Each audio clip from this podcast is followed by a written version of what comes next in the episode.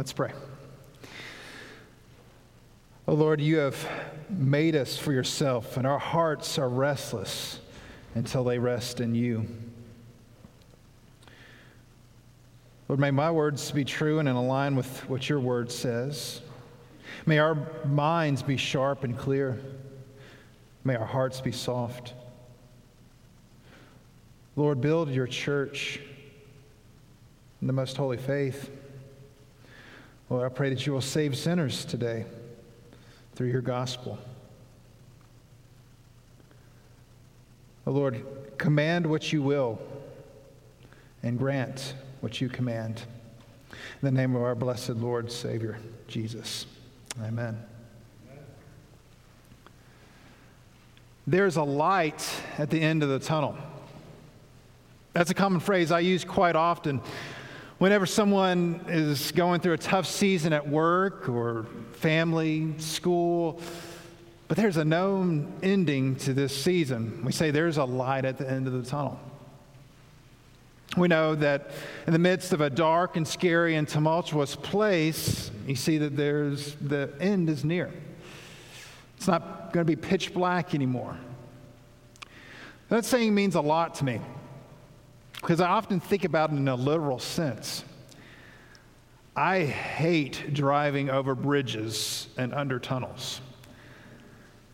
There's something about driving over water that gives me the creeps. And on the flip side, going when you're going into a tunnel, it's usually under a body of water or through a mountain.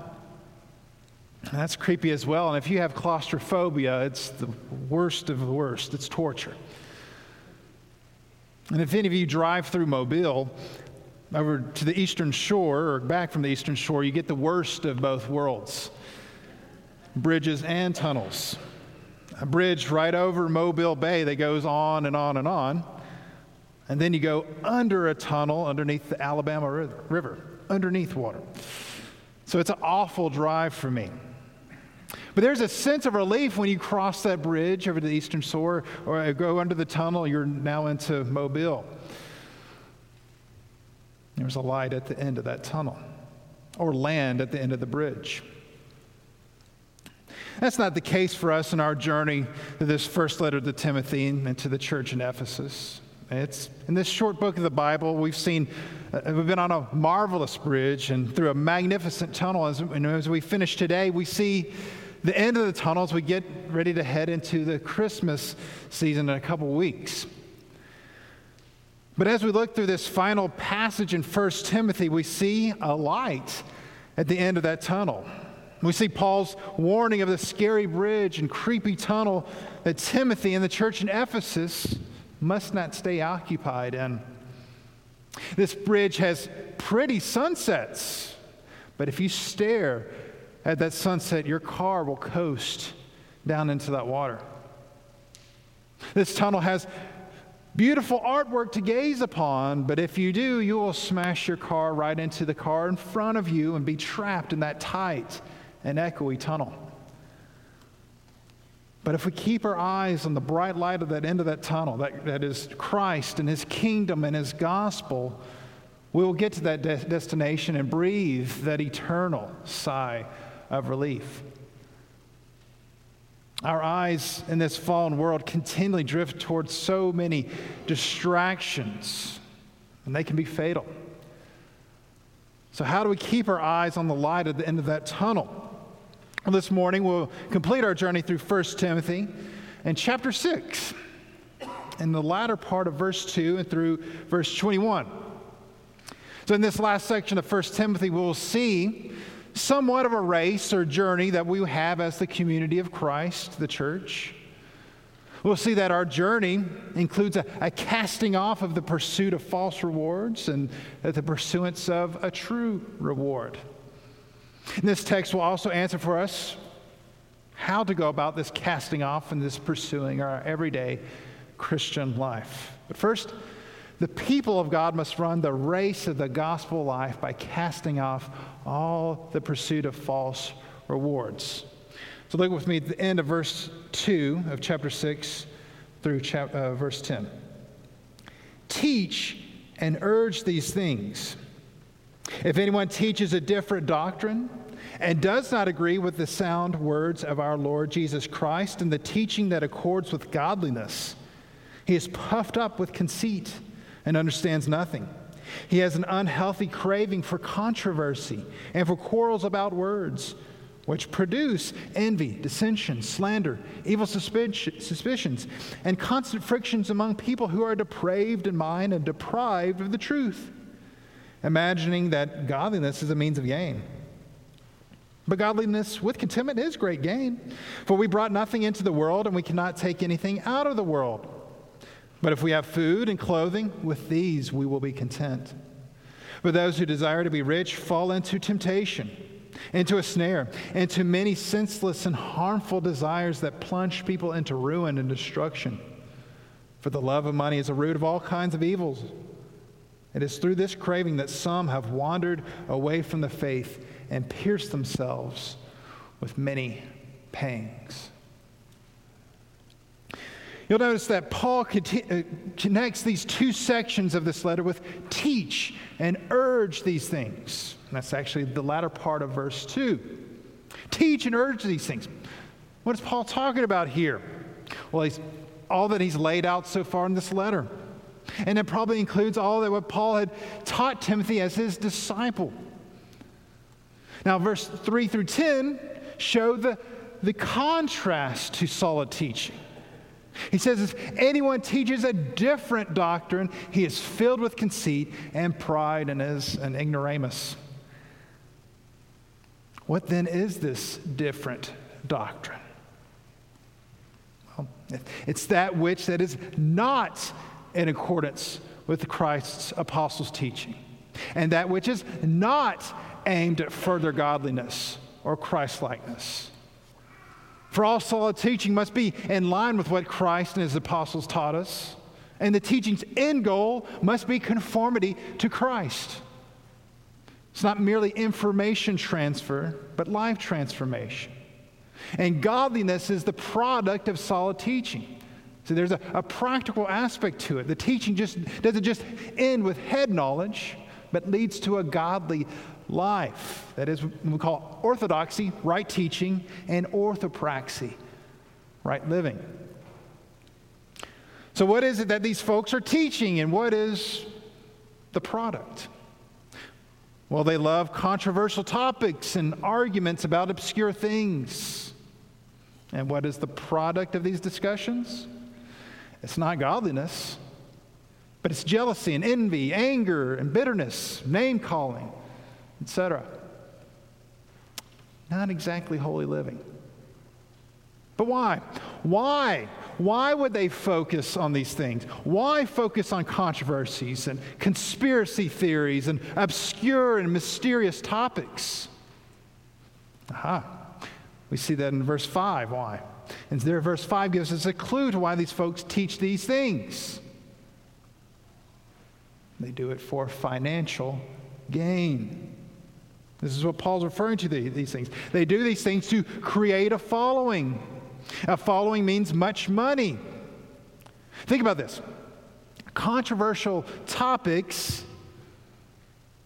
that have no biblical bearing and obscure mysteries tickle fancies. They sell books, they get many hits on social media, they sell out conferences.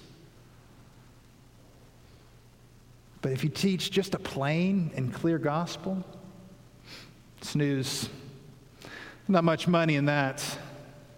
But hey, if you have a unique outline plan on end times prophecy, but for some reason no one has ever taught in church history, or seven biblical steps to financial wealth, or five God principles for the blessed life, you can have fame and fortune and influence. The love of money and pleasure is the root of this false teaching.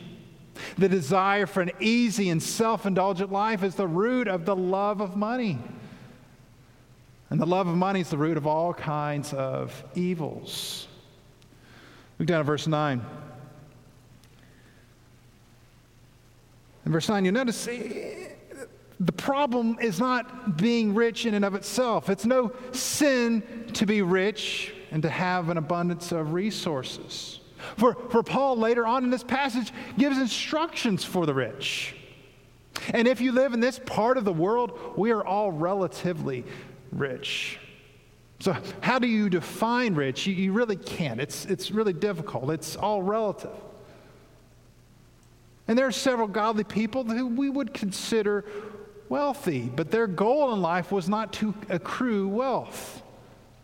It just so happened that their career path or inheritance or business provided them with lots of resources. So, riches in and of themselves are not sinful.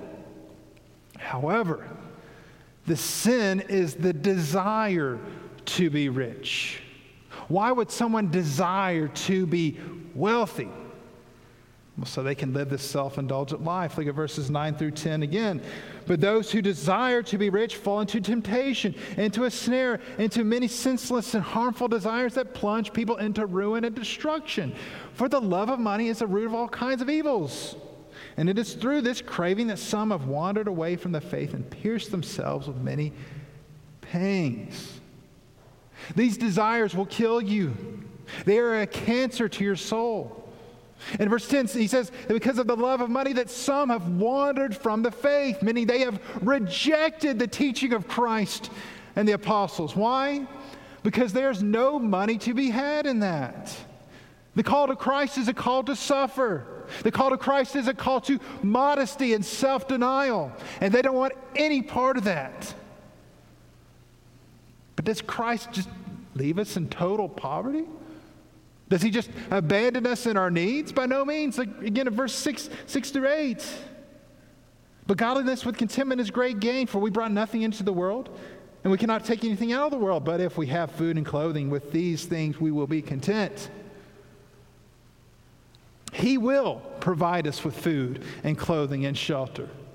For he told us to seek first his kingdom and his righteousness, and all these things will be added to you and he clothes the grass and he feeds the sparrow, how much more will he do for you? However, he didn't promise riches.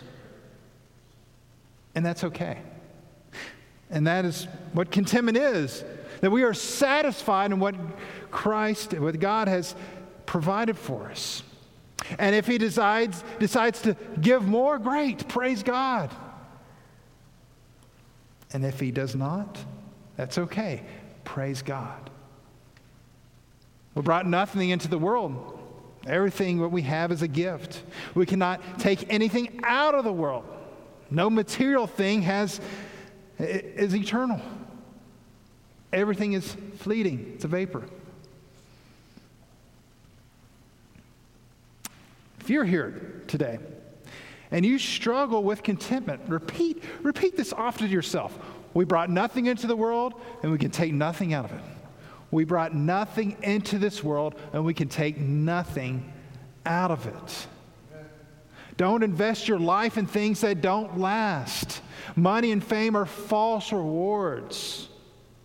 And we in our fallen selves crave these things, yet they lead to misery and death, and they are encumbrances that we must shake ourselves from. But listen, money is not the problem. Our cravings for ease and indulgence is. Our discontentment in God and His provision is our problem. And that's, that's all of us. It plagues all of us in our fallen nature. It is a hindrance to many coming to Christ, and it's a hindrance to our growth in the Lord. Think about commercials and, and advertisements for a moment. Sales departments of, of major corporations are, are brilliant. They're brilliant. They understand humanity better than most of us. They know how to pull on the heartstrings. Think about the products they sell. Think about their presentation of the products. They don't just say, this fill in the blank, is a wonderful product and it'll bring you so much joy. Not really. They present their product as something you cannot live without. You are missing something in your life if you don't have it. You are an outcast in society if you don't have this product. Of course, they say it subtly, but that's essentially what they're getting at. They play on fallen humanity's discontentment. These sales departments know that all of us struggle with discontentment, and they portray their product as something that will fill that void. And Then, two years later, you got something else that will fill that void. For these folks that Paul is talking about here in this section, discontentment was the motivation for their craving for controversy. The gospel was not enough. The fact that Jesus came to this earth, lived a perfect life that we couldn't, he died on the cross, bearing the punishment for our sin, was raised and will come again, this message was not enough for them. Is the gospel enough for you? Is knowing Christ, rather being known by him, enough for you? If you lose everything you have today, is He enough for you? You say, you say of, of course He is. We're just like Peter. Of course He is. But smash. Tragedies in life hit. The reality living in, in a fallen world hits. And make no mistake, God will put you in positions to where those words, those thoughts, those beliefs are tested. Will you say Christ is enough? If all my ambitions in life are now down the tube, is Christ enough? Listen, even though we can't see it now, we can't see it now. Whatever we lose in this life is nothing compared to what we gain in Christ. Uh, kind of sounds familiar, doesn't it? It's as if Paul wrote that in another letter, right? The rewards in this life are trivial and fading, and many forsake the way of the Lord to get them. We forget that our Lord Himself is the true reward. And that leads us to the next section in verses 11 through 21, where we learn that the people of God must run the race of the gospel life by laying hold of the true reward. Look at verses 11 through 21. But as for you, O man of God, flee these things. Pursue righteousness, godliness, faith, love, steadfastness, gentleness. Fight the good fight of the faith. Take hold of the eternal life to which you were called and about which you made the good confession in the presence of many witnesses. I charge you in the presence of God who gives life to all things, and of Christ Jesus, who in his testimony before Pontius Pilate made the good confession to keep the commandment unstained and free from reproach until the appearing of our Lord Jesus Christ, which he will display at the proper time. He who is blessed and only sovereign, the King of kings and Lord of lords, who alone has immortality, who dwells in unapproachable light, whom no one has ever seen or can see. To him be honor and eternal dominion. Amen. As for the rich in this present age, charge them not to be haughty nor to set their hopes on the uncertainty of riches, but on God, who richly provides us with everything to enjoy. They are to do good, to be rich in good works, to be generous and ready to share, thus storing up treasure for themselves as a good foundation for the future, so that they may take hold of that which is truly life. Oh, Timothy, guard the deposit entrusted to you. Avoid the irreverent babble and contradictions of what is falsely called knowledge, for by professing it, some have swerved from the faith. Grace be with you all. So, after Timothy, after giving Timothy the warning of the folks that will pop up that will deceive many by appealing to their own fallen desires of fame and fortune and comfort, Paul changes course and gives them this final emotional charge. As for you, O man of God, flee these things. Flee the pursuit of riches and fame. And don't just flee, pursue. Don't just flee from, but pursue to. Pursue what? Essentially, the fruit of the Spirit Christ likeness. Again, snooze fest here. Godliness, faith, love, gentleness. That's boring. No.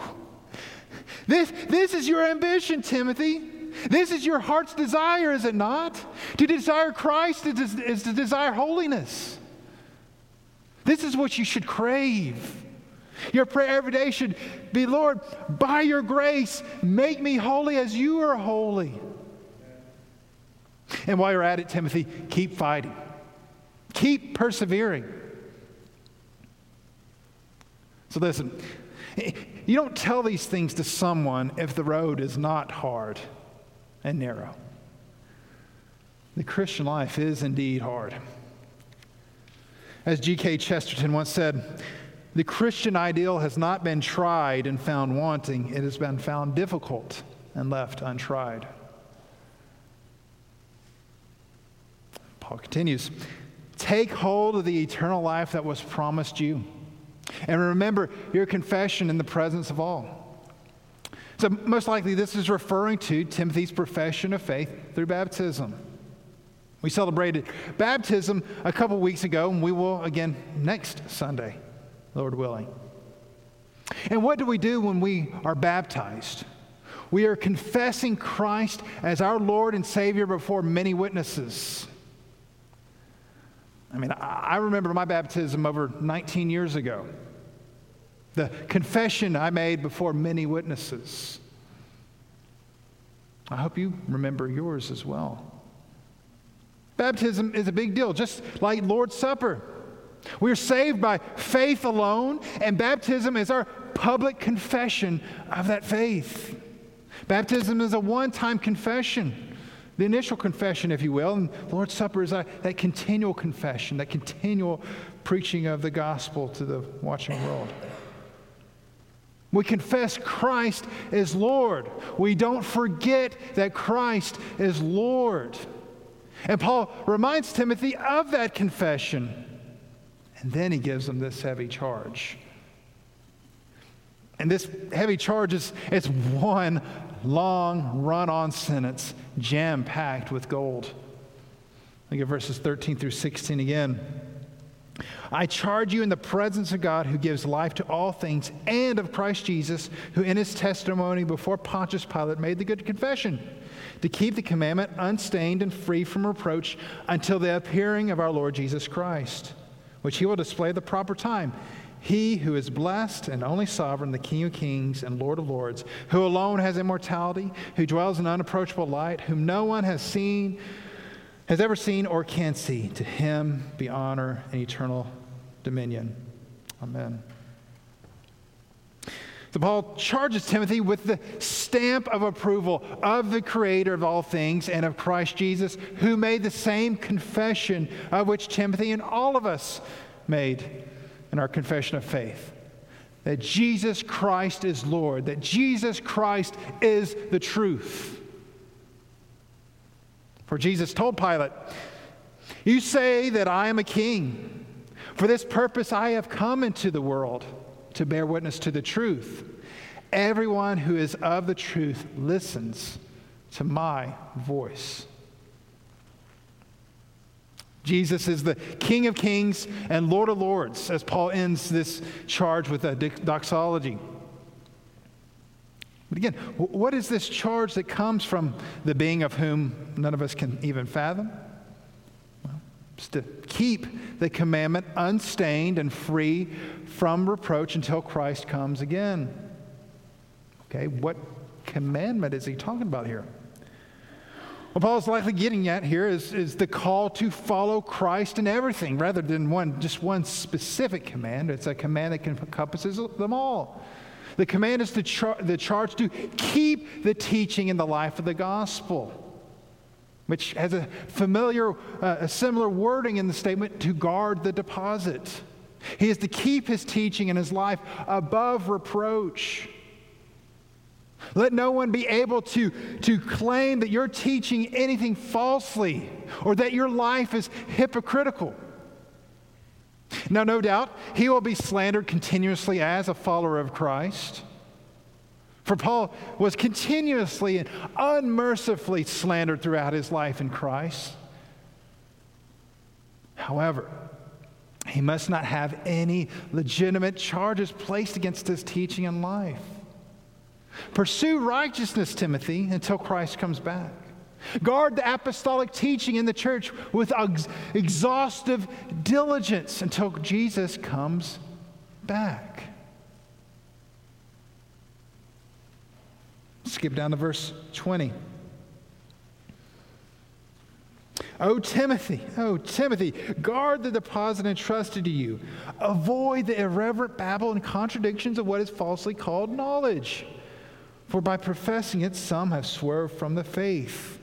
Grace be with you all. So Paul restates his charge. Oh, Timothy, guard the deposit. Do you notice the emotion that's here? Oh, Timothy. Oh, man of God. Oh, Timothy. Teach others to avoid, you yourself, but teach others to avoid the silly teachings that have nothing to do with the gospel and godly living. It may have a, a veneer of intellect and piety, but it is ignorance and wickedness. Teach them to pursue godliness, even the rich. What is he talking about here? Look at verses 17 through 19. As for the rich in the present age, Charge them not to be haughty, nor to set their hopes on the uncertainty of riches, but on God, who richly provides us with everything to enjoy. They are to do good, to be rich in good works, to be generous and ready to share, thus storing up treasure for themselves as a good foundation for the future, so that they may take hold of that which is truly life. So, how do the rich live godly lives? lives in line with Christ, lives in accordance with the gospel? Well, first we see here in verse 17 that they must know that all that they have is from God. They did not create it. You are not the creator of wealth, it was given to them. Well, next, their hope is to be in God, the giver of all good things, not in the riches that are here today and gone tomorrow. Well, lastly, they are to share their resources with their brothers and sisters in Christ. These are the good works that Paul is talking about here. The sentence flows from general to more specific do good, be rich in good works, be generous and ready to share. What does do good mean? Well, to be rich in good works. What does to be rich in good works mean? To be re- generous and ready to share. He realized that all God gave you is meant to be shared. He gave you, rich man, to, uh, an abundance in order for you to be a conduit of abundance. And that has to be the mentality of someone who has great resources, that has much. You see your brothers and sisters in Christ in need, and you go fill that need.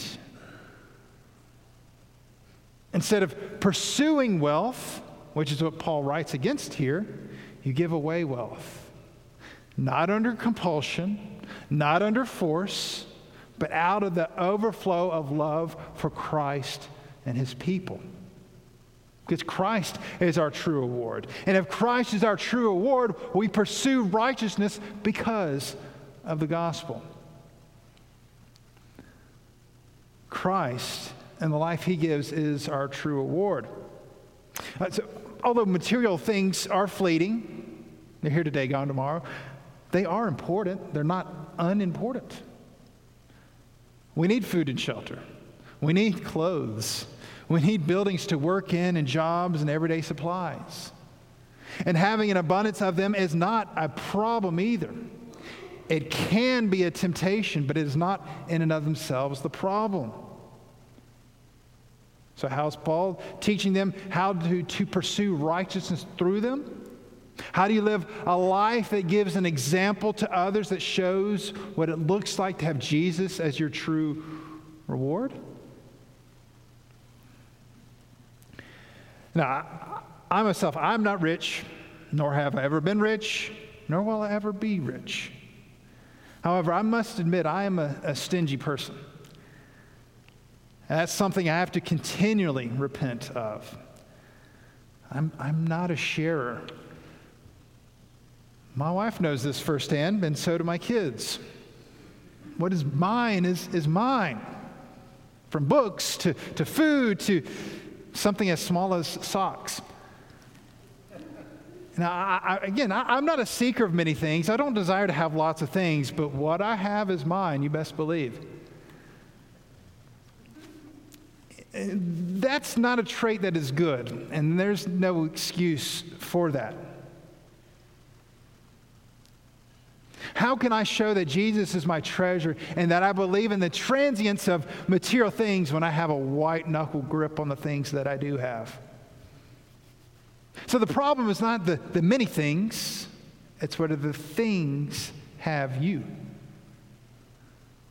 Many of you share this same struggle as I do, don't you? You're not rich, but what you have, you treat as if it is the treasure that's all to yourself. So, for us stingy folks who say, Well, I, am not rich, so uh, verses 17 through 19, they don't apply to me. They're not talking about me. Well, let's read it again. Again, riches are, are never defined, but haughtiness can describe all of us. Trust in things rather than the creator of all things plagues all of us. You don't have to be rich to be generous and share.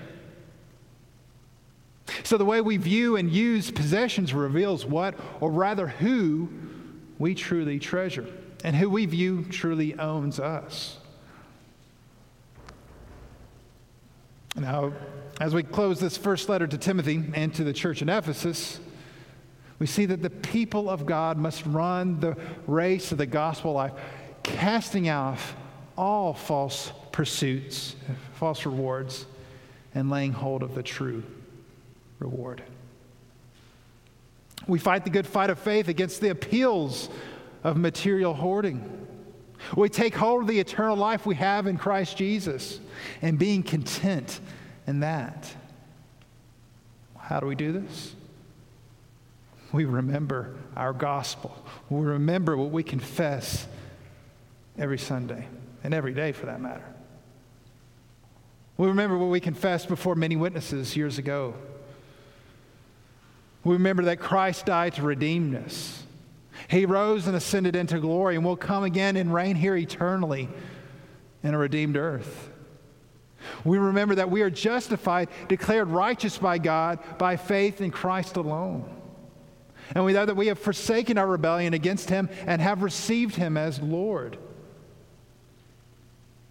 And when we realize that that is enough for me to be content, to be content with my future in that, then we will not find these false rewards appealing. Material possessions will be seen as resources to use rather than end goals to uh, end goals of joy. When we think about God's eternal sovereign kingdom and that He always does what He wills when He wills it, we can see the temporal accomplishments and the honorary titles as what they truly are as temporal, a fleeting vapor, a mist. We'll be here one day and, and forgotten the next.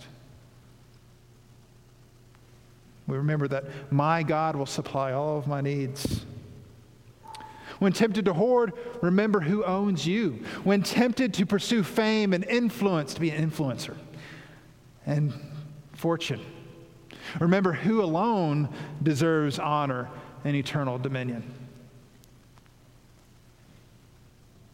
If you're here today and you've never heard of Jesus and the gospel, or may have, but you really don't understand it, well, we today invite you to come to know Jesus Christ as Lord. He's the only one who can reconcile you to God, and Him alone is the forgiveness of sin. So call on Him today to save you. Forsake following the path you are on and cling to Him. Cling to His death and resurrection as your only hope and he will save you. Yes, the road with him is long and hard, but he promises the forgiveness of sins. Justification, eternal life. He promises that to you now for all who call upon his name to be saved. So pray to him as we pray together in just a moment. Ask him to forgive your sin and confess him as Lord. Now, our Lord desires his church to be steadfast in his gospel, to trust in him and him alone, the church's husband. Now, this, this message doesn't bring popularity, it doesn't bring fame, it doesn't bring fortune. It's the same story that's been told for centuries, but it's our only hope. Christ is our only hope. And by knowing what is to come for us, for those in Christ, by knowing what is to come for us, we can be content in that reward because He is the reward. Amen. Let's pray. Our God, you are the Alpha and Omega, the eternal one. Lord, stamp eternity on our eyes. Help us to taste and see that you are good. Help us to delight in you. Help us to use the things of this world rather than be used by the things of this world. For yours is the kingdom and the power and the glory forever and ever. Amen.